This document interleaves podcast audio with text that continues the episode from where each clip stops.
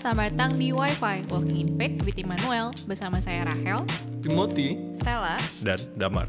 Nah, di podcast ini kita sama-sama akan bahas banyak topik seputar kekristenan. So, jangan sampai ketinggalan setiap episodenya ya. Selamat mendengarkan.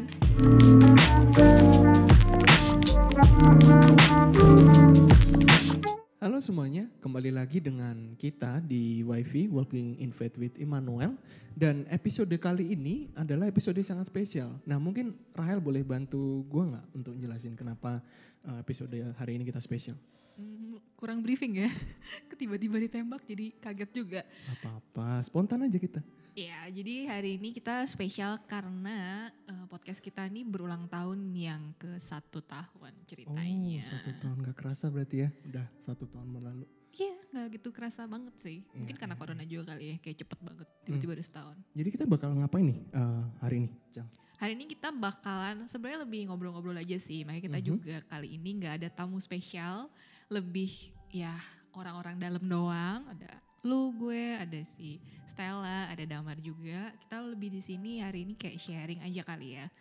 Selama 1 tahun ini gimana Tuhan udah sertain kita dalam podcast. Terus juga lebih mau tahu terutama untuk Stella dan Damar yang juga belum 1 tahun. Sebenarnya di podcast, tapi mungkin mereka punya insight-insight yang kayak mau dibagiin nih gitu. Selama 6 bulan terakhir melayani di podcast gimana, atau kayak Damar yang baru 2 minggu di podcast cukup menarik gimana. Tapi mungkin sebenarnya orang kaget juga ya, kok tiba-tiba ada Damar. Kita kayak belum pernah memperkenalkan juga gak sih?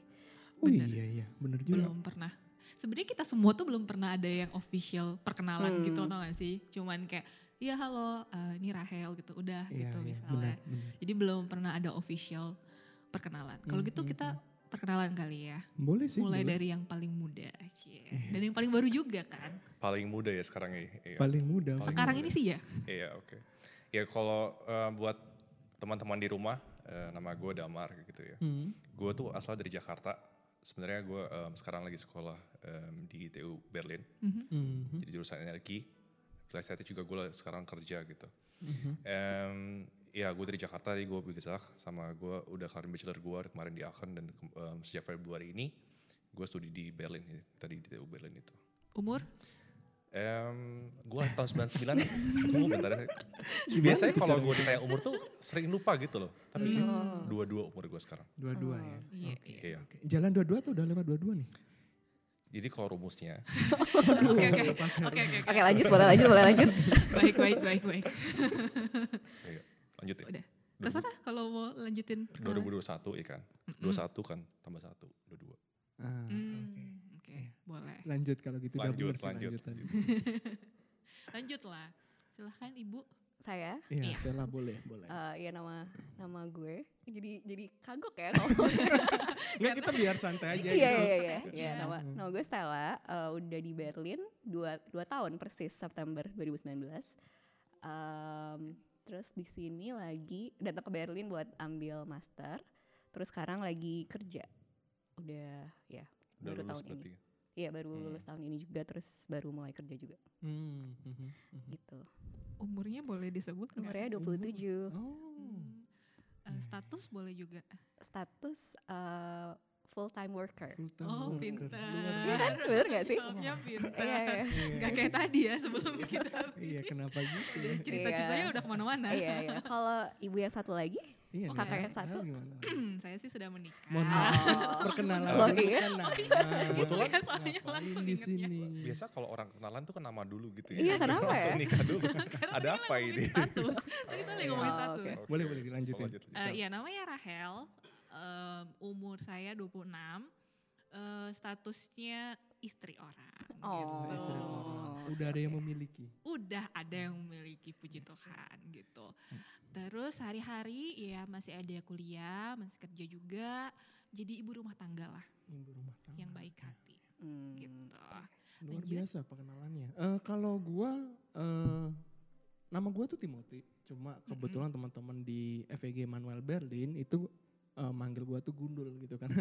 Kalau mungkin teman-teman di Immanuel Berlin tahu gitu bahwa nama Timothy ada banyak gitu. Jadi kayak suka ketukar kalau manggilnya Timothy semua. Jadi ya nama gue dipanggilnya adalah Gundul.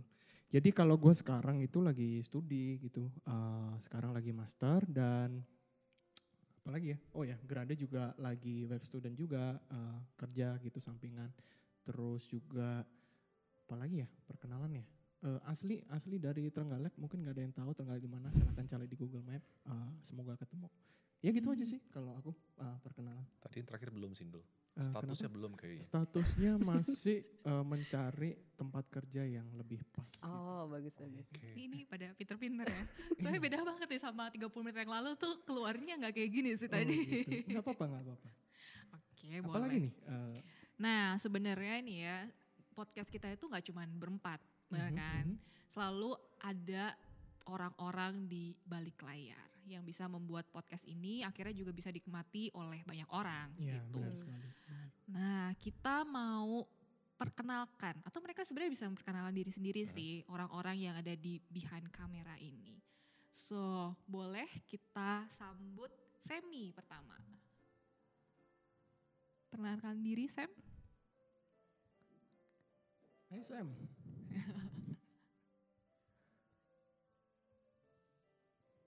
Iya, halo. Hai. Nah, boleh perkenalkan nih, kayak di sini di podcast tugasnya ngapain, terus juga umur, status, lagi ngapain di Jerman. Oh iya, nama gue Samuel, biasa dipanggil Semi. Di podcast ini sebagai pembantunya pembantu, jadi gue bantuin di audio. Untuk suara, sekarang di Berlin lagi kuliah sih. Dan sambil kerja sampingan, iya. Okay. Umur, bentar. Semuanya harus ngitung ya. Kayak 25. Oke. Iya. Susah soalnya sekolah matematika harus dihitung konkret gitu. Jadi harus ada rumusnya. Oke deh, nah boleh ke yang selanjutnya nih.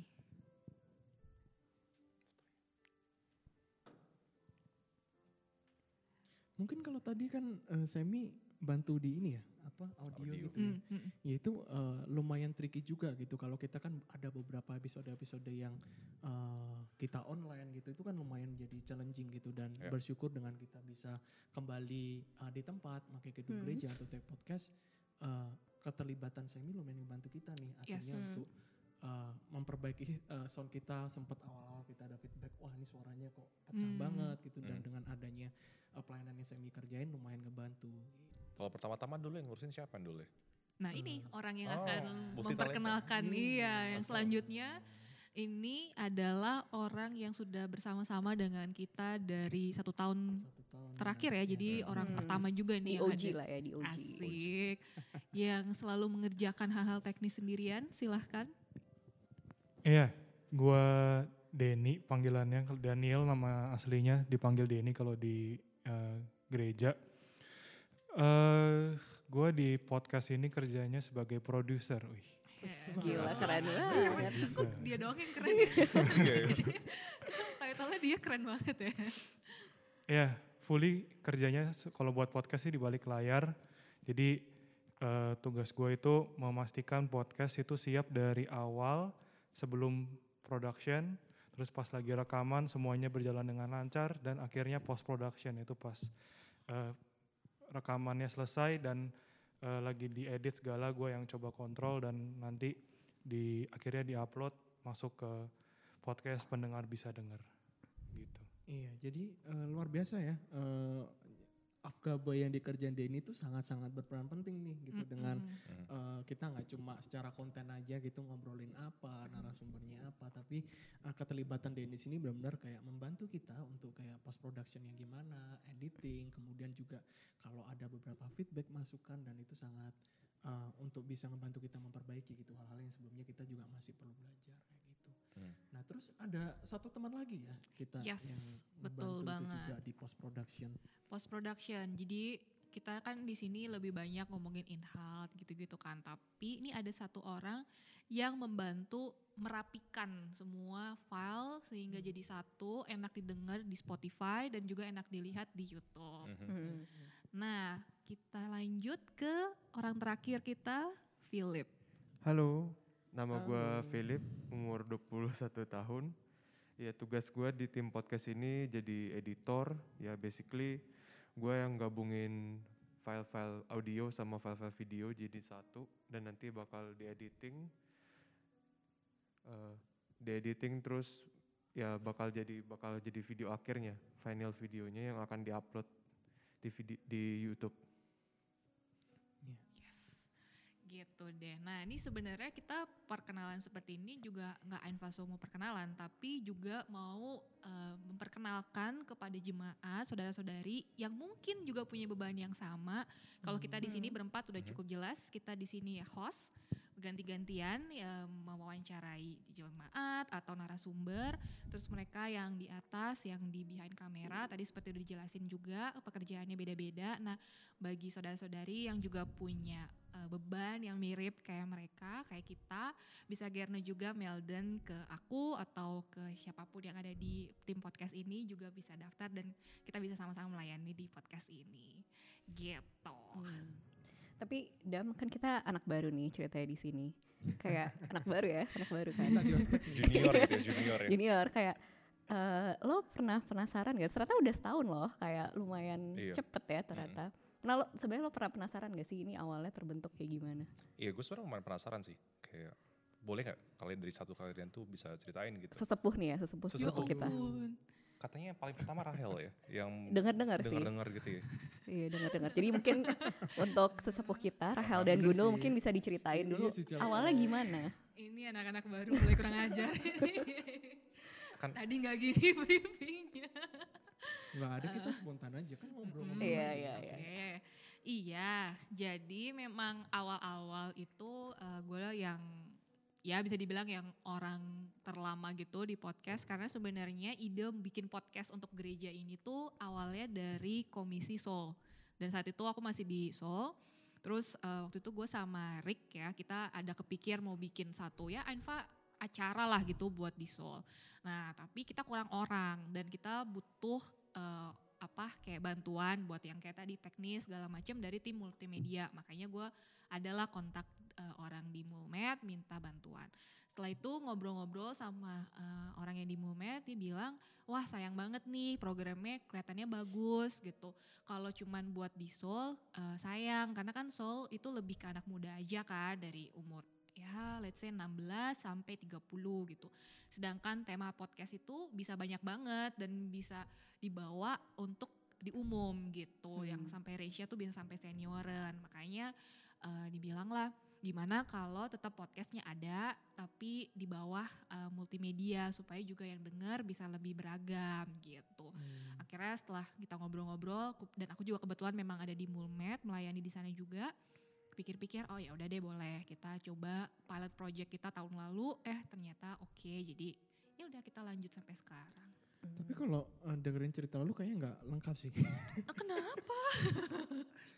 Gue merasa kayak ini gue di mana nih gitu. Enggak. Jadi ya memang kayak si Rahel tadi ya yang ceritain, memang ide dasarnya itu dari pelayanan Soul gitu, juga si Rahel juga sempat share gitu ke teman-teman yang terlibat dalam pelayanan Soul gitu. Jadi pelayanan Soul itu sebenarnya pelayanan muda-mudi gitu ya buat mungkin teman-teman yang dengerin dan nggak tahu Soul itu apa. Jadi di pelayanan itu juga kami juga sangat senang gitu, apalagi waktu itu hype-nya tuh lagi corona, lagi orang di rumah gitu.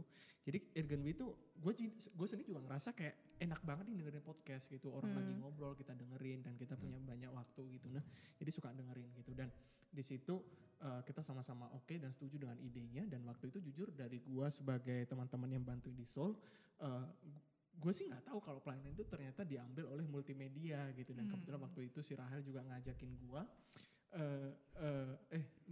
mau gak kita ini buat podcast buat Soul gitu. Jadi yang gue tahu adalah ini pelayanan Soul kayak gitu. Jadi karena gue juga udah tergabung dengan pelayanan ini ya gue dengan dengan sukacita gitu bisa support gitu dalam plan ini, karena jujur gue orangnya suka ngobrol gitu, suka diskusi-diskusi gini kayak gitu. Jadi ya gue senang awalnya gitu, cuma sering berjalan waktu ya kurang lebih kalau di awal-awal kayak gitu buat gue gitu. Jadi jawaban singkatnya terjebak ya? Kurang lebih thank you Sel. Kalau kalian gimana nih? Maksudnya di awal-awal gitu. Kalau kita kan memang dari ide dasarnya seperti itu tadi. Nah kalau kalian berdua gimana, kan kalian relatif baru dan belum 1 tahun kayak gitu. Ini Stella dulu boleh dijawab, Stella lebih lama dibanding gua. Oke, cuma beda kayak kan? Berapa bulan gitu ya. Ini kebetulan senioritas di sini. Iya, senioritas. Kalau gue sendiri, gue juga sama ya, di tiba-tiba ada yang mendekati gitu ya, Rahel namanya.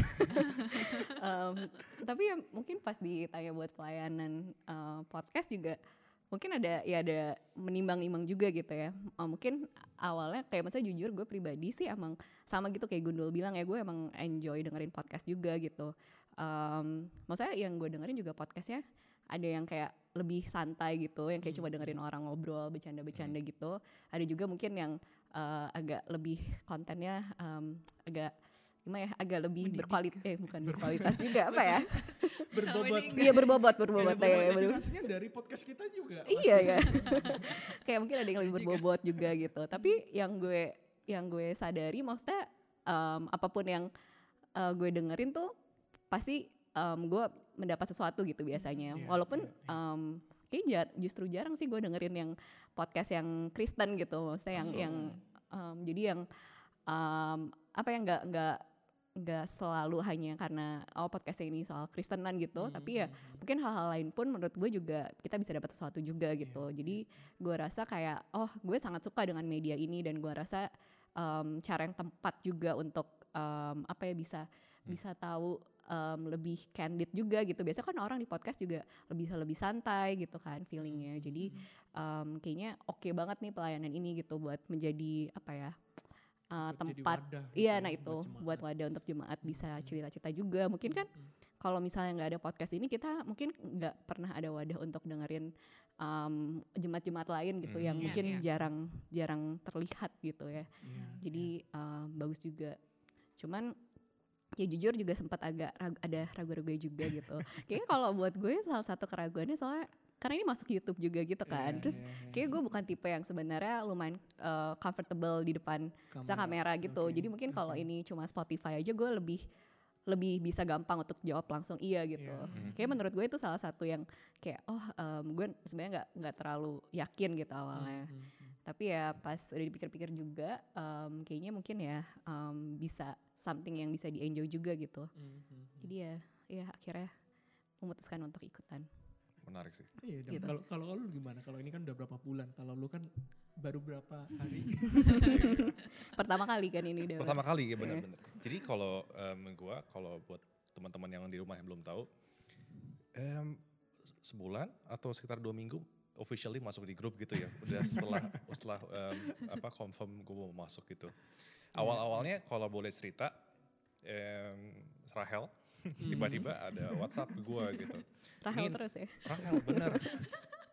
Orang nomor satu di podcast ini Rahel gitu kan ya? Enggak ada. Bukan yang nomor satu, maksudnya yang paling pertama. Iya dong, bener kan? Tertua lah ya di sini. Tertua. Sesepuh. Iya, jadi ini ada nomor gak dikenal gitu kan. Halo Damar, ini Rahel gitu, oke. Ada nggak? Ada waktu nggak hari Minggu setelah kebaktian ngobrol yuk? Oke, kenapa tiba-tiba ini orang ngajak ngobrol gitu? Sebelumnya berarti nggak pernah ngobrol ya? Iya. Ya mungkin cuma salah ada. Oke, ini ada Rahel gitu ya di gereja gitu. Terus oke, ada apa emang gitu kan? Terus si Rahel bilang iya mau minta pelayanan gitu. Sebenarnya gue kira-kira tuh awal kira gue diajak mau ikut konsumsi.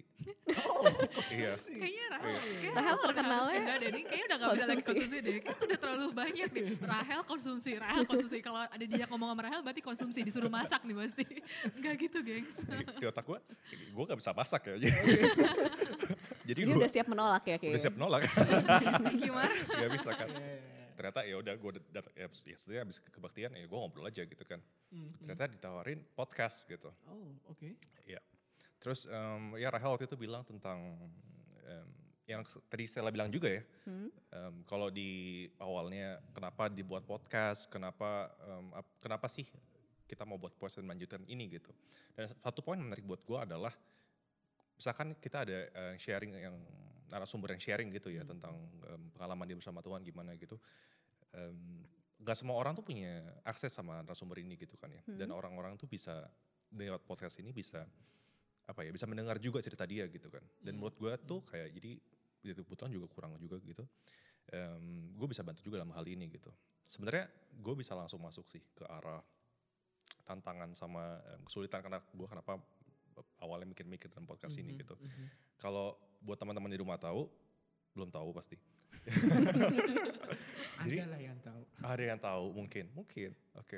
Jadi pas gue mau masuk, sebelum memutuskan gue masuk ini, gue tuh nanya teman-teman di sini yang bertiga, Stella, Gundul dan juga Rahel, kenapa kalian Ubur Hub tuh pengen masuk? Kalau teman-teman di rumah nggak tahu, gue tuh sebenarnya orang agak kepo gitu. Jadi gue tanya-tanya gitu kan. Jadi gue tanya, kenapa lu mau ikut podcast? Kenapa lu mau kayak gini-gini gitu? Apa yang sebenarnya triben lu buat? Atau yang jadi fuel lu gitu, jadi ikut podcast gitu kan? Mereka bilang yang mirip-mirip tadi yang gue sebutkan alasan yang tadi gitu. Sebenarnya kalau gue pribadi, gue tuh kalau dilihat zaman dulu, gue tuh orangnya bukan yang pinter ngomong gitu. Yeah. Jadi kalau misalkan ditanya, pas Rel nanya gue tuh lumayan bingung kenapa nih orang nanya gue gitu kan. Tapi uniknya itu yang gue dengar dari lu ya Hel, kayak ada beberapa orang nyarankan kalau misalkan setelah ada sebelum gue nyarankan nama gue tuh muncul gitu, ya kan. Itu menarik juga buat gue, kenapa nama gue muncul, perasaan gue juga biasa-biasa aja gitu ya. Tapi yang gue merkan adalah semenjak gue datang ke Berlin itu, gue tuh jadi lumayan kepo, ngerti gak sih? Atau penasaran gitu. Kadang-kadang kalau misalkan kita ngobrol-ngobrol gitu ya, gue tuh suka nanya-nanya gitu kan. Yeah, yeah. Orang-orang gak nanya gitu kan, gue kayak nanya-nanya kayak, lu kenapa kayak gini, lu kenapa kayak gitu gitu. Jadi jadi gue lumayan sadar gitu, oh sebenarnya gue tuh jadi moderator atau jadi kayak ngajak ngomong gitu bisa juga ya gitu. Jadi itu salah satu poin gue kenapa juga akhirnya gue memutuskan buat podcast. Tapi sebenarnya poin utamanya lebih ke arah ada narasumber yang mau membagikan kesaksian benar, sharing. Atau tentang yang misalkan awal-awal tentang penciptaan gitu kan, itu juga jadi berkat atau menjadi orang-orang yang denger berguna gitu kan ya. Ya oke juga gitu loh. Itu kalau dari gue sih, itu kan tantangan sama pemikiran gue awalnya gitu ya. Dan tadi kan Stella juga ceritain dikit gitu kan, gue penasaran yang udah setahun. Biasanya lebih banyak kan gitu kan, kayak kalau orang-orang biasa bilang di kehidupan tuh ada ups and downs gitu. Kalau kalian tuh gimana gitu? Kayak pernah gak sih kayak wah susah banget nih, atau kayak wah apakah ini susah banget nih buat gue, atau kayak ini yakin gak sih gue di sini gitu dalam podcast ini di hidup kalian gitu.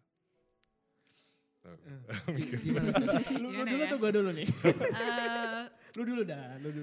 Gimana ya? Kalau dari gue mungkin yang kayaknya kita juga pernah share, harusnya lumayan mirip itu di awal itu kan karena masih corona, kita tuh full online. Ada beberapa episode pertama tuh kayak 4-5 episode pertama tuh kita beneran full online.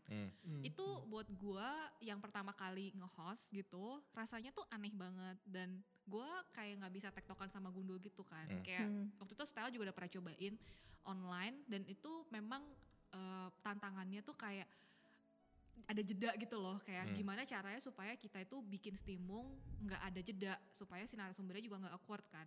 Nah masalahnya kalau di Zoom somehow itu tuh nggak bisa kita hindari gitu loh, kadang karena koneksi lah, kadang karena gimana, beda lah nggak kayak kita sekarang for out bisa beneran langsung cepet tektokannya. Nah itu tuh sempat bikin gue rada-rada aduh ini bener nggak sih kayak gitu, karena lumayan lama tuh kita beneran full online. Itu sempat kayak bikin rada apa ya, kurang motivasi gitu mungkin, jadi bilang rada turun karena kayak aduh nih audionya juga banyak masalah, terus juga kualitas gambarnya juga gak gitu bagus waktu awal-awal, karena namanya juga pilot project kan.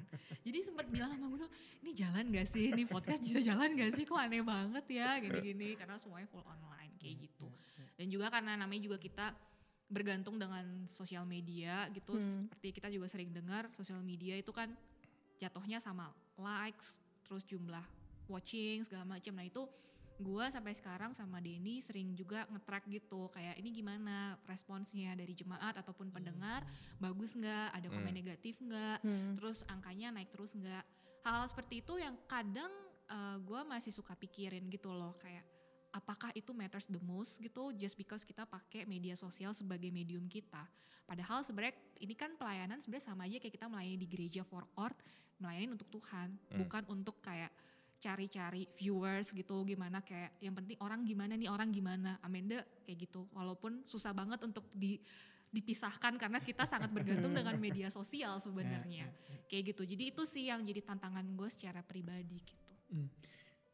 Ya itu tadi dari hal ya sebenarnya mirip-mirip juga sih. Dan kalau gue sebenarnya tantangannya tuh adalah waktu itu tuh ada di momen-momen lagi corona juga di awal-awal gitu ya. Dan lagi online semuanya terbatas, kita semuanya juga lagi ada di rumah. Dan gue ingat banget di momen-momen waktu itu tuh gue juga lagi sakit batuk yang gak jelas. Gak tahu Rahel masih ingat atau enggak. Itu gue batu-batu gak jelas sampai 2 bulan, gak tahu itu corona atau enggak gitu. Karena waktu itu awal-awal corona masuk di Jerman. Buat gue tuh juga lumayan tantangan gimana kayak udah audio yang kita jelek. Apalagi kalau gue batuk-batuk pasti ngerusak audio kayak gitu. Itu salah satu kesulitan secara teknis. Internet kita juga ngalamin tiba-tiba blackout internetnya gitu. Tiba-tiba mati, kita gak tahu sampai mana. Tiba-tiba ngilang gitu. Ada momen dimana kayak karena kita sifatnya one take, karena kita pakai Zoom, pernah kita tinggal closing doang salah. Kayak gitu. Itu momen paling penting gitu dalam hidup gue kayak gitu. Dan gue melakukan kesalahan itu gitu. Dan banyak sekali kesalahan-kesalahan secara teknis di balik layar yang mungkin kita nggak bisa lihat kalau udah ditampilin di Spotify, ditampilin di YouTube gitu. Tapi ya itu jadi tantangan tersendiri buat gue pribadi gitu. Apakah gue ya udah gitu kayak nggak mau belajar lagi, karena kita ada di fase-fase bener yang Rahel ceritain, fase-fase dimana kayak kita lumayan jenuh gitu, apalagi kayak ini bersinggungan dengan sosial media. Kita kayak jujur gue juga sempat sempat ragu juga, ini bener nggak sih, ada yang nonton nggak sih, ada yang dengerin nggak sih gitu, jangan-jangan kayak percuma gitu kita buat kayak gini, orang nggak tertarik atau segala macamnya. Tapi gue bersyukur gitu diingetin oleh salah satu majelis pembimbing kita gitu di pelayanan multimedia ini gitu bahwa ya ini bukan tentang jumlah likes, jumlah orang yang nonton atau enggak gitu. Bahkan kalaupun yang nonton satu orang dan satu orang itu bisa di Tuhan bekerja melalui podcast ini gitu. Nama Tuhan dipermuliakan gitu. Yes. Dan berita sukacita, berita Injil bisa diberitakan gitu. Meskipun cuma satu orang yang dengerin gitu. Jadi buat gue itu juga boleh menjadi kekuatan gitu. Meskipun jujur kadang-kadang masih tergoda juga gitu. Kayak ngeliat ini misalnya kan gue ngepost juga itu di story. Bahkan gue waktu itu Instagram gak tahu cara ngepost story. Gue tanya Rahel, Cel gimana sih caranya, maksud gue tuh supaya orang banyak yang nonton gitu kalau gue ngepost story gitu. Ada masa-masa yang gitu juga gitu, tapi toh ya gue bersyukur sudah menjalani waktu 1 tahun berlalu, kita bisa kembali forward gitu. Sekarang kita bisa take di gereja, audio lebih proper, kamera lebih proper, dan kita gak bergantung dengan internet. Puji Tuhan ya, ergenwi Tuhan boleh sertai kita gitu ya sepanjang 1 tahun ke belakang ini kayak gitu. Ya itu sih kurang lebih yang menjadi struggle buat gue juga selama 1 tahun ini. Oh jadi struggle lo gara-gara podcast sampai sakit ya? Kan gitu ya? Gara-gara podcast, gara-gara Rahel. Oh oke. Karena tadi kan gue cerita merasa terjebak. Konklusinya agak-agak memojokan ya? Enggak. Justru malah gue bersyukur dikasih kesempatan wadah karena gue suka ngobrol gitu. Cuma tadi kan udah kan, Damar tadi sempat mention, Rahel juga cerita. Gue cerita kalau lu gimana Stil? Ada gak sih momen-momen kayak lu ngerasa lumayan struggle setelah beberapa episode ini?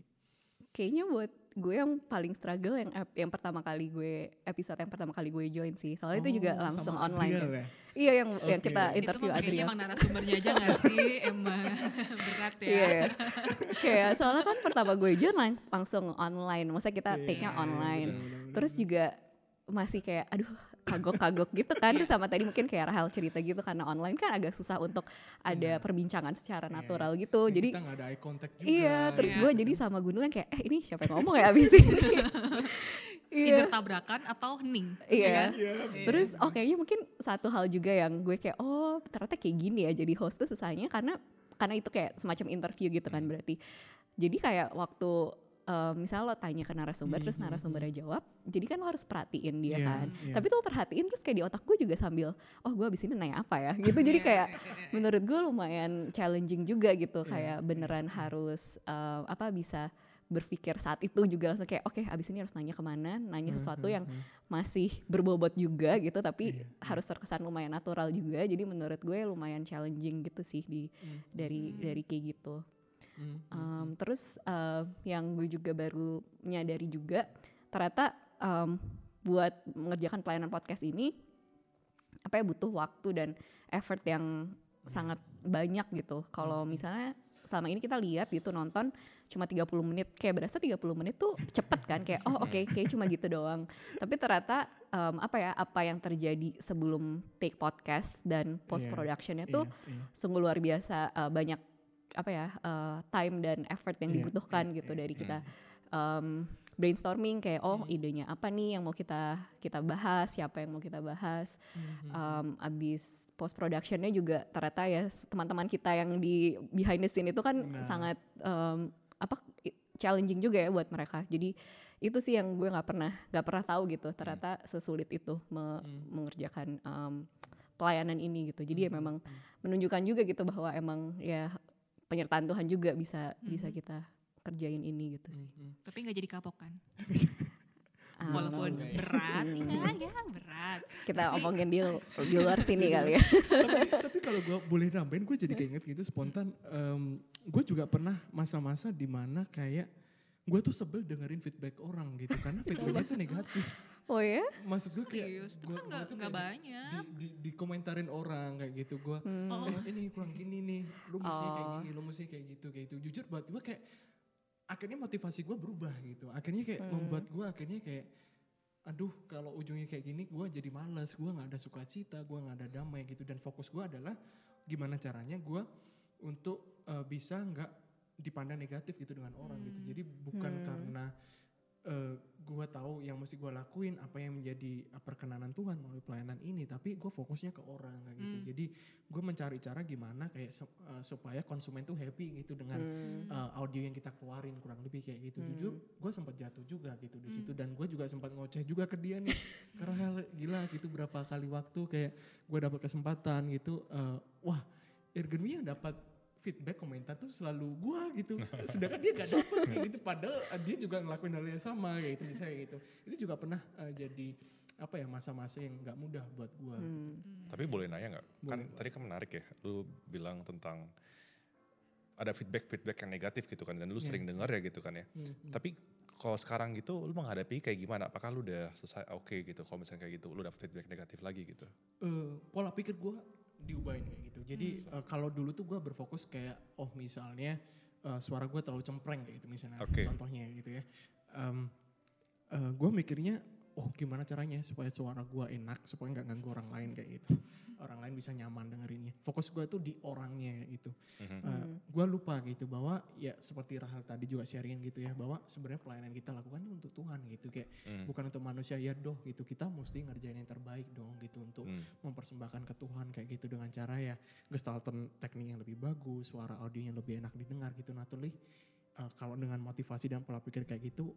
Gue rasa itulah yang baik itu di mata Tuhan daripada kayak gue berfokus dengan gue ada feedback yang tanda kutip negatif ya gue mesti benerin supaya orang ini senang gitu. Kadang-kadang gue rada ada salahnya di situ dan sekarang gitu gue bersyukur gitu setelah melewati kurang lebih 1 tahun dengan berbagai masukan feedback gue nggak melihat itu sebagai hal yang negatif doang gitu tanda kutip.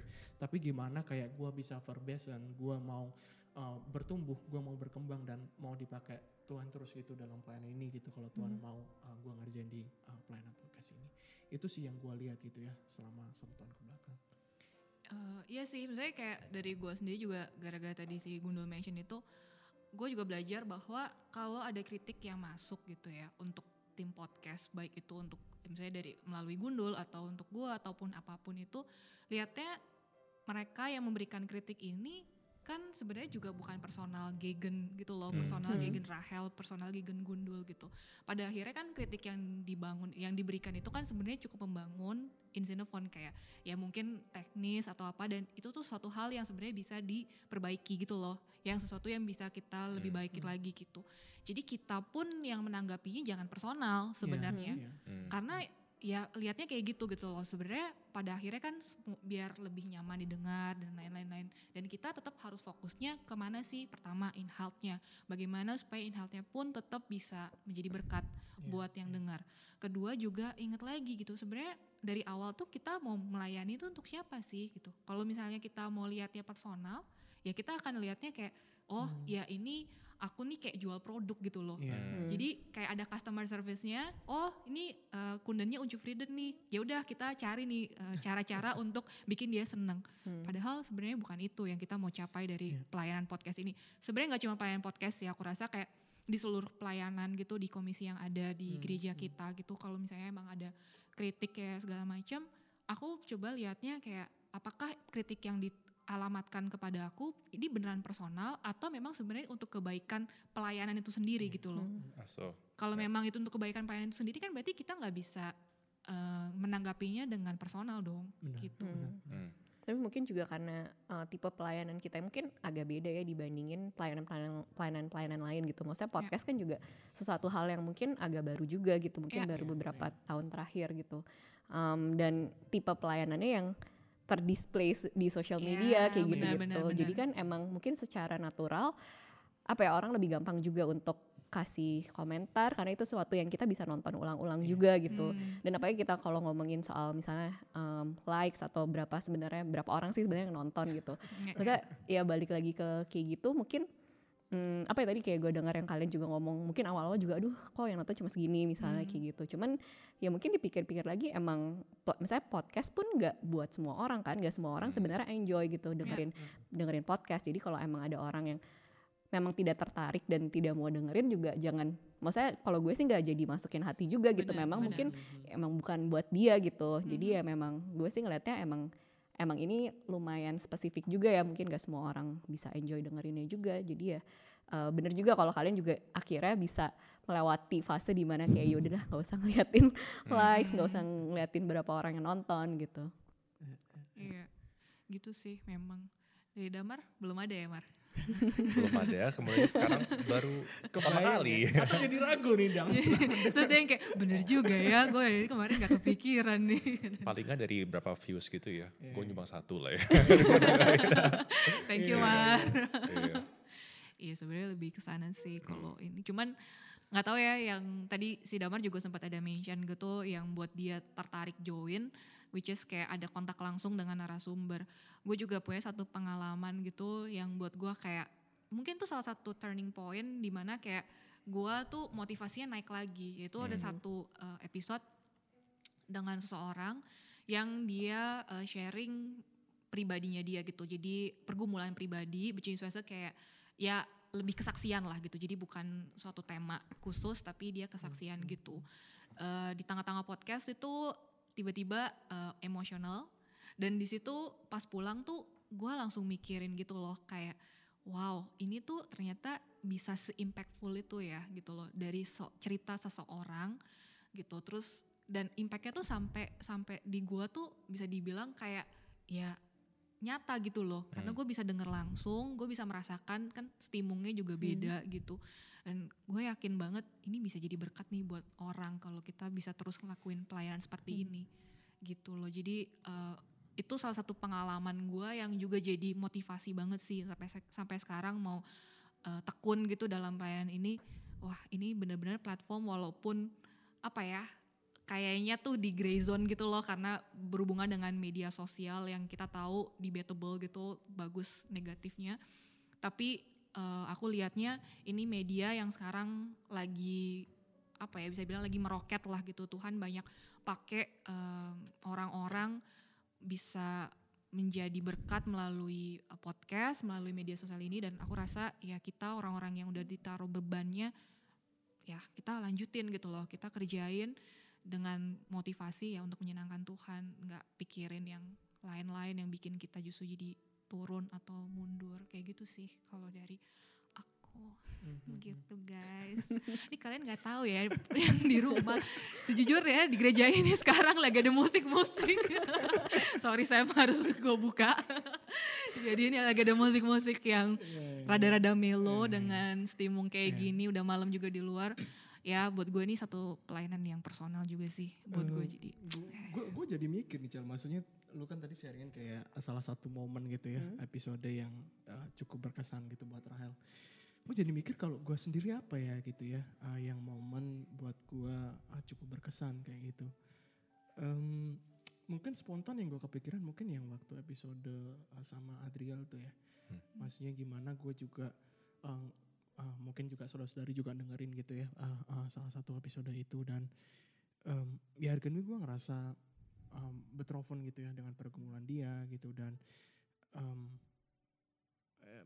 ya menjadi kekuatan sih buat gue gitu, bahwa salah satu yang gue ingat dia juga nyeritain gimana kapal karam, gimana Tuhan juga ngangkat dia balik kayak gitu di tengah badai hidup yang kadang sangat berat kayak gitu. Dan jujur buat gue kayak, padahal jujur pemirsa gitu, teman-teman di rumah gitu, kita tuh udah ada skrip ya, udah ada.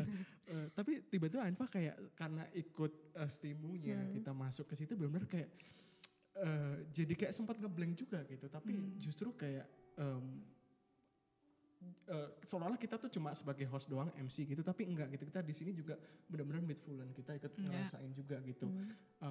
Apa yang disaringin oleh jemaat gitu. Jadi buat gue pribadi ini adalah suatu wadah dan platform di mana, karena jujur buat gue juga sebenarnya nggak sesering itu ngobrol dengan salah satu narasumber ini gitu, si A, si B, si C kayak gitu. Tapi melalui wadah ini tuh kita bisa saling apa ya, sharing, saling cerita, saling bertumbuh dalam Tuhan, gimana Tuhan juga bekerja gitu dari kehidupan dia, dan bisa membantu kita, menguatkan kita dalam Tuhan juga.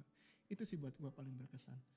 Kalau lu still kira-kira ada nggak 3 episode kebelakang atau jangan ini paling berkesan ya?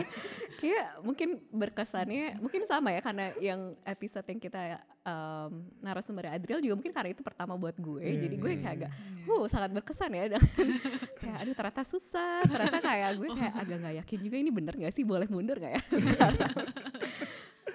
Tapi bener juga sih kayak yang Gundul bilang tadi gitu, bisa beneran ngerasain juga apa yang narasumber itu, jadi bisa merasa ada kedekatannya juga ya, karena mungkin biasanya kalau secara apa konvensional lah istilahnya, kalau kita dengerin kesaksian mungkin dulu-dulu ya dia di atas di stage depan, gitu di depan gitu, pakai mic terus semua duduk dengerin gitu, tapi dengan cara kita yang lebih casual juga mungkin bisa lebih open juga bahkan kan orang-orang dan misalnya kalau kita lihat beberapa episode juga lumayan berbeda kan narasumbernya gitu. Jadi mungkin itu juga sesuatu hal yang bagus juga ya, bisa apa ya istilah mungkin lintas generasi, lintas pertemanan, lintas pelayanan juga. Mungkin orang-orang yang kita nggak expect juga, oh ternyata dia pergumulannya kayak gini. Jadi mungkin bisa lebih ngerasa mungkin lebih dekat juga gitu ya dengan jemaat kita gitu, dengan jemaat Immanuel.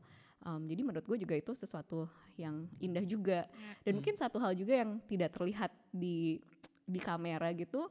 Mungkin juga kita kan biasanya juga sebelum take podcast kita ada kayak meeting dulu kan untuk bahas dulu nih apa yang mau diobrolin kayak gitu. Dan mungkin itu juga kita bisa share juga ke para pendengar gitu. Biasanya kita habis setiap kita udah pusing-pusing nih, aduh apa nih yang kita omongin kayak gitu. Biasanya kita tutup juga dengan kita saling share juga satu sama lain, kita berempat gitu sebagai host. Dan menurut gue juga itu sesuatu yang indah gitu. Biasanya mungkin kita sering melakukan ini juga di PA, di HK.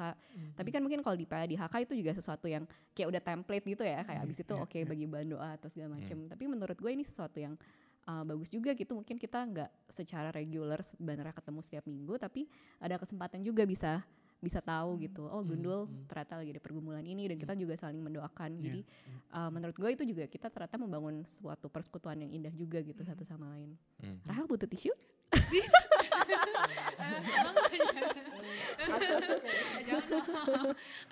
Enggak, ini tuh musik-musik kayak gitu ya.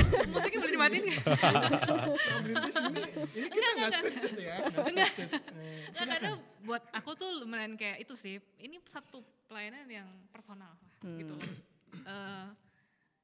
Ya berasa personal aja sih, jadi kayak beda gitu dengan yang lain, dengan apa yang aku dengar dari kalian gitu, sangat apa ya, ya memberkati lah gitu. Aduh udah dong jangan. Ya gitu sih. Ya senang bisa melayani dengan kalian. Agak emosional gitu ya tapi ya. Ini tuh kayak episode terakhir gitu. Ini kayaknya season terakhir ya. Jadi ini episode pertama dan terakhir gue. Makasih Damar. Cuma memang apa yang di Rahel barusan membuat gue juga lumayan cukup campur aduk gitu ya. Karena kalau udah kayak berbelit ke belakang gitu ya. Masih 1 tahun ke belakang itu benar-benar kayak kita tuh dulu tuh benar-benar kayak aduh gak seproper itu, kita banyak sekali kesalahan, kita bahkan sebel ke diri kita sendiri kenapa kita gak bisa ini dan itu kayak gitu. Dan kita gak tahu apakah plan ini bisa, bahkan kita gue pribadi gue gak bisa ngeklaim yang lainnya, maksudnya gue bertanya Tuhan ini berkenan gak sih di hati Tuhan kayak gitu loh, Tuhan mau pakai gak sih plan ini, karena gue rasa kayak rasanya kayak ya berat aja plan ini dilanjutin dan kayaknya gak ada faedahnya gitu, tanda kutip gitu. Dan setelah 1 tahun berlalu gimana juga jemaat boleh ada beban juga untuk sharing, jemaat punya kerinduan juga untuk nyeritain kasih Tuhan kayak gitu dari hidup mereka masing-masing.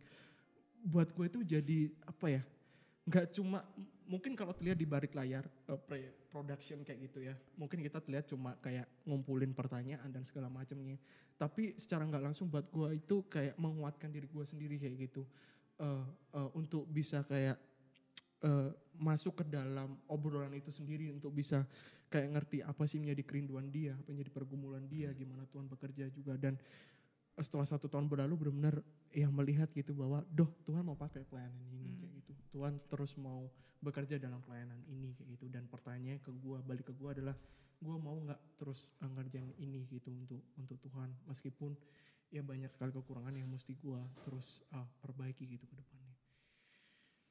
Jadi ya campur aduk. Ini bukan episode terakhir guys. Bukan episode terakhir. Season baru. Ya. Gitu. Itu ya. Damar jangan takut ya. Jadi kayak agak kapok nih. Jadi agak apa ya? Jadi penasaran gitu kan. Oh, kalian udah gitu. Kan masih pertama gitu kan. Dan jadi gue belum ini maksudnya sebegitunya ternyata ya ada efeknya. Kalau misalkan ada orang yang sharing gitu kan, mungkin kalau kita dengar khotbah atau kita dengar podcast di rumah kan agak beda ya. Maksudnya kayak ya udah kita play, kita pause dulu minum kopi itu gimana gitu ya maksud gue. Cuman kalau di sini kan orangnya di depan langsung, terus benar-benar orangnya curhat. Oh, cerita ini bisa kena banget ke gue gitu kan ya. Jadi ya gue mungkin bisa, belum bisa tapi ya looking forward to it lah. Ya, oke. Bisa mungkin sebagai ini juga ya, kita saat ini bisa mengajak juga mungkin teman-teman yang mendengarkan kan ternyata teman-teman udah mendengarin juga ternyata ya sangat impactful gitu ya semoga gak hanya untuk kita berempat aja ya impactful lah, tapi mungkin semoga untuk teman-teman yang mendengarkan juga itu juga bisa menjadi sesuatu yang memberkati juga gitu. Jadi ya kita juga mungkin bisa mengajak ya teman-teman yang mendengarkan yang punya beban juga, ingin cerita sesuatu, ingin sharing, bisa datang ke podcast kita. Gimana caranya Damar? Bisa kontak kita berempat atau komen kalau nonton di YouTube atau di Instagram kita. Instagram kita di mana sih? Bagus banget. @FEG Immanuel. Enggak ada Berlinnya ya? @FEG Immanuel aja. Kayaknya enggak ada deh. Kayaknya enggak ada. Nanti ada di bawah. Ada di description. Iya. Gitu. Atau mungkin ada tema lain gitu juga bisa ya. Iya. Enggak perlu share. Episode awal-awal kita juga berapa kali bahas tema-tema gitu ya. Dan itu juga kita senang ada tema jemaat, ada tematik yang mengenai kebenaran firman Tuhan juga. Kita sangat senang untuk bisa ngebahas dengan narasumber tentunya. And whether bisa pendeta John, ada evangelis Rick Ruben, kemudian juga kita pernah ada pendeta Titus juga ya, untuk ngisi di narasumber kita di pelayanan ini. Jadi sangat di-encourage ya teman-teman di rumah ya. Oke. Luar biasa. Kita gak kerasa nih, maksudnya kita udah ngobrol gak tahu udah berapa lama gitu. Tapi ini yang gak tahu apakah ini episode spesial, karena di awal tadi kita mention episode spesial. Semoga ini juga gak cuma jadi obrolan yang gitu aja gitu untuk didengerin. Tapi juga buat kita semua di sini berempat, bahkan juga teman-teman yang di balik layar boleh menjadi apa ya, untuk kita ngerenungin kembali gimana Tuhan beserta dengan kita 1 tahun ini kayak gitu. Dan untuk Whiter Hint terus dipakai Tuhan dalam pelayanan ini, dan juga bisa jadi platform yang boleh kita bersaksi, apalagi kalau ikut visi misi gereja kita, nah jemaat yang bermisi dan berkarakter Kristus kayak gitu. Jadi atau kebalik ya. Gereja yang bermisi, jemaat yang berkarakter Kristus gitu. Jadi di situ kita kayak bisa memaknai lagi gitu ya, bisa men-sharingkan cinta kasih Tuhan dalam kehidupan kita semua. So pertemuan kita pada saat ini gitu aja dulu. Jadi sampai ketemu di episode berikutnya. Bye-bye.